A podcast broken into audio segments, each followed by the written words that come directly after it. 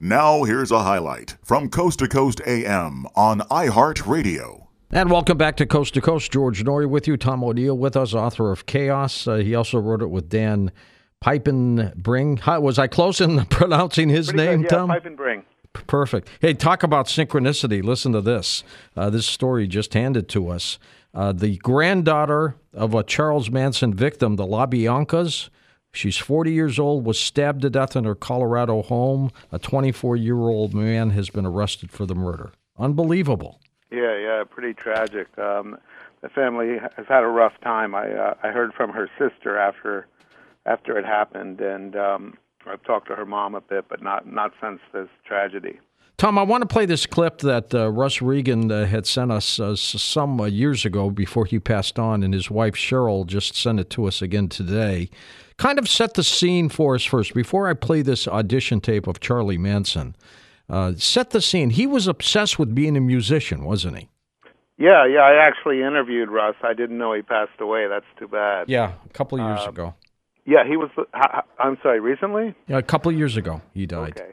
Yeah, he was. I think the first one to record Manson in September of '67. That's right. with uh, an engineer named Gary Stromberg for Universal, and I, I'm pretty sure Russ thought he was talented, Manson, and uh, had a funny story. I don't know if he told you about the beads that he was wearing. No, I don't recall that, but we're going to play that clip that Russ Regan recorded. Uh, the, the whole tape lasted like 29 minutes. I'm just going to play a couple minutes. What you're going to hear in the beginning is Charlie Manson kind of babbling a little bit, and then he starts playing his music on a guitar. Here we go. Hi, Charlie, baby. That's very groovy. Okay. Let's see. Do whatever you feel like, man. Yeah. Just groove, you know. Tell us when you're gonna start, and we'll turn the machine on. Okay. Yeah. Well, you know, uh, can't you just turn it on, let it go, Okay, we're gonna let it go right and then now. take out what you want, and the rest throw it away?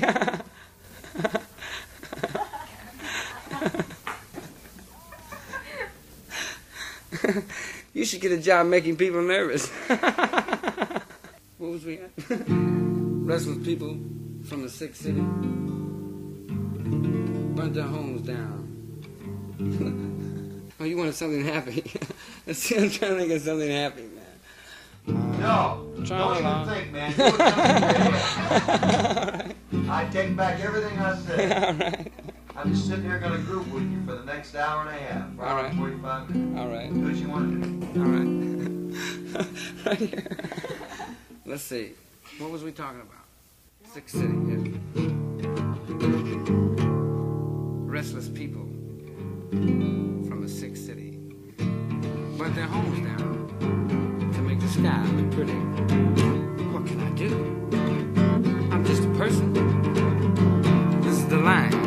Always seem to hear.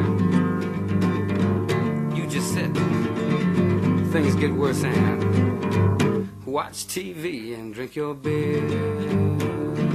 Well, that's just a portion of it, Tom. My God, he had uh, he had he had a strange giggle to himself, didn't he? Yeah, I've never heard that tape before. That's pretty amazing. I never heard him sound vulnerable, like admitting he was nervous. He, he sounded he sounded kind of innocent there with that that little laugh and stuff like that. He doesn't Well, sound like Russ had told me at Yeah. the time. He didn't see any kind of danger or violence or threat. He said they were just a bunch of happy-go-lucky kids. He did have a an odd uh, control over the girls, but he didn't see it as, as sinister. Russ said. And I guess they rejected him. Uh, and uh, what did he do? Flip out? Do you think that was a part of his motive? Uh, well, I, the official version, yes. Um, Terry Melcher, who was Doris Day's son and a record producer in his own right, who was very successful, um, he had auditioned Manson at the Spahn Ranch after meeting him once or twice. And again, this is all the official version. Uh, told Manson that he thought it would be better if a documentary film were made about him and the group, and and he was going to refer a friend of his to do it. And supposedly, that enraged Manson. And Melcher had lived in the house where Sharon Tate was killed prior prior to her being there, and Manson chose the house, according to Bugliosi, to instill fear in its former occupant, Terry Melcher, for rejecting him. I uncovered evidence that Melcher had a very different relationship with Manson, and it extended beyond the murders, and he saw him quite extensively. And um, I have a lot of documents in the book, and, and it took a long time to get access to police and sheriff's files, but that's the case I lay out among the many kind of anomalies of, of what we've always thought of as the official version of this case. Really, it falls apart under close scrutiny. How many people did Manson know in the Hollywood world that uh, you know might have been actors and actresses that uh, we didn't know about? Uh, that's debatable. I mean, the ones that have admitted it are uh, well, Dennis Wilson before he died, Neil Young, uh, a few other uh, kind of studio musicians and that type, but most people claim that they had never had any encounters with them. Uh, Mama Cass Elliot was supposed to have known him. I've never been able to verify that, um, but he, he did get around quite a bit. And the late Steve McQueen, the great actor, was invited to go to that house the night of the murders. Yeah, maybe. a lot of people said they were invited that night um, and uh, didn't go for whatever reason. He was very close to uh, Sharon and Roman and and and Jay Sebring, the hairstylist. Uh, I'm not sure if I mean there was never going to be a party that night. Uh, it was just the people who were killed who were at the house that night were the only ones there. Tom, you spend a lot of investigative time in chaos talking about the prosecutor, Vincent uh, Bugliosi, and uh, you, you uncovered a lot of things about some of the notes he had taken and things like that. Tell us a little bit about this. Do you think he screwed this up or he, he lied about something? What, what happened? Uh, I don't think he screwed it up. I think he did exactly what he had planned to do. I make an argument in the book that he was compromised. Um, that he was given this job. He was a pretty much unknown deputy DA, just in the office a couple years, and he was handed, you know, the biggest murder trial in Los Angeles history prior to OJ. And um, what the world didn't know at the time was he had uh, gotten involved with, uh, uh, he was stalking someone who he thought had fathered his child. That person happened to be um, his milkman and he was committing crimes. He was using the DA's office to get information. He told them he was a witness and a possible suspect, and he was sending him threatening notes. All this stuff should have caused him to not only lose his job but to be disbarred. And, right, and right. It didn't come out until well after you know Bugliosi was already famous and running for office. There were a couple of other incidents like that.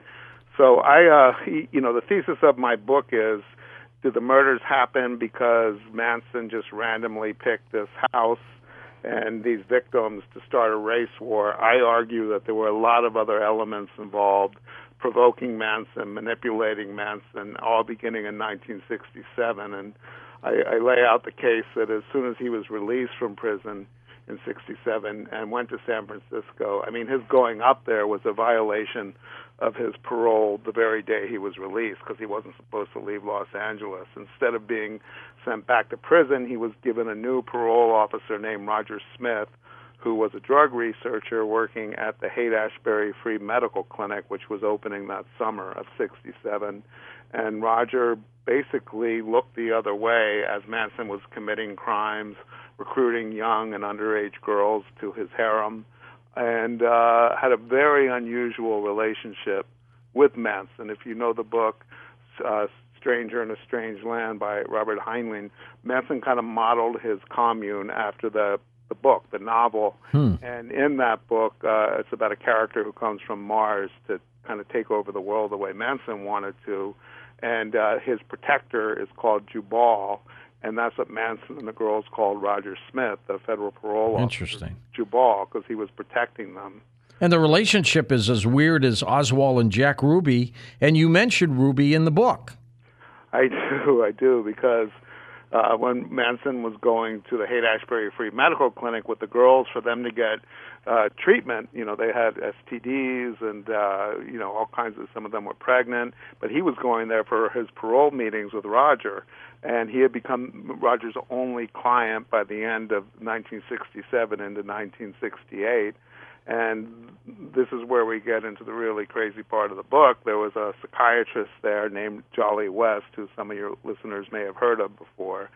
He had been alleged to be part of the CIA's MK Ultra program Aha, uh-huh, that's right. and denied it until he died in 1998 or 9. And I uncovered uh, documents showing that not only was he a part of the MK Ultra program, which was a mind control program that the CIA began in 1952, but he was the architect of it with Sidney Gottlieb, the main scientist. And I found all the letters between him and Gottlieb outlining what they were going to do, and it kind of parallels what Manson did with his girls and what happened to the family. It's uh, again, it's all laid out in the book. It sounds crazy just synopsizing it quickly like that. Well, I was going to say, is it conceivable that the CIA could have even used Manson to take these innocent kids who had no crime records and turn them into raving murderers? Yeah, I mean the CIA was actually their ultimate objective was to create people who could be programmed to kill without any awareness that they had been programmed or any memory of it. Like Sirhan Sirhan, possibly. Yeah, yeah, that's the one thing we had to leave out of the book. If I, I'm thinking of doing a follow up, and I have a couple chapters already uh, outlined on on Sirhan, and and the same cops, the same prosecutors in Los Angeles who investigated and, and then you know tried Sirhan were then involved a year later in the Tate LaBianca uh, case, and uh, there were a lot of parallels between the two. We have been trying to get an interview with Sirhan Sirhan, uh, working with his brother Munir and uh, his uh, attorney William Pepper. And uh, if we're successful, I want you to come with me. Yeah, that'd be great. I mean, I know Bill Pepper, and um, I've met with him a bunch of times, and I know other people who are trying to get Sirhan a new evidentiary hearing, and um, I, I think he definitely I don't think he was the one who killed Robert Kennedy. I think he was in the pantry. Obviously, he shot at him, but I, I believe in the second gun theory. With theory, uh, ironically, Vince Bugliosi, who's known as being an anti-conspiracy person, his 20-year project was a book debunking the John F. Kennedy conspiracy, assassination conspiracy called Reclaim. Right. Yeah, and uh, he tried to get the Robert Kennedy assassination case reopened in the mid 70s, arguing that there was ample evidence of a second gunman. He never talked about that when he kind of changed his stance. I believe he was um, paying off debts his whole career for, um, you know, he was working for the man. Well, something that happened between 1967 and 1969 when the murders were done to Charlie Manson, because just listening to his audition and his silly little laughs, yeah. I mean, that doesn't sound like a guy who's a murderer. And as you said, Russ Regan, you know, thought he was a okay guy. Yeah, yeah. A lot of people did who met him in the beginning. A lot of people said he was inconsequential. They could never imagine him.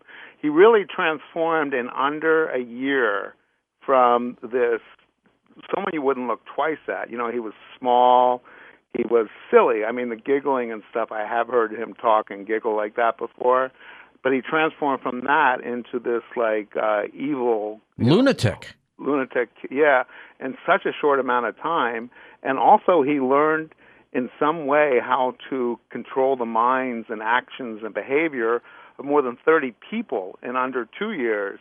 And that's another thing, you know, when I was reading Bugliosi's book the first time, when I got the magazine assignment, I kind of got stuck on a paragraph in the epilogue where Bugliosi admits that even after he's put them all away and you know to prison and they had all gotten most of them had gotten death sentences that were later overturned by the state supreme court but um he he said the one thing we might never know is how manson was able to learn how to get people to kill on command.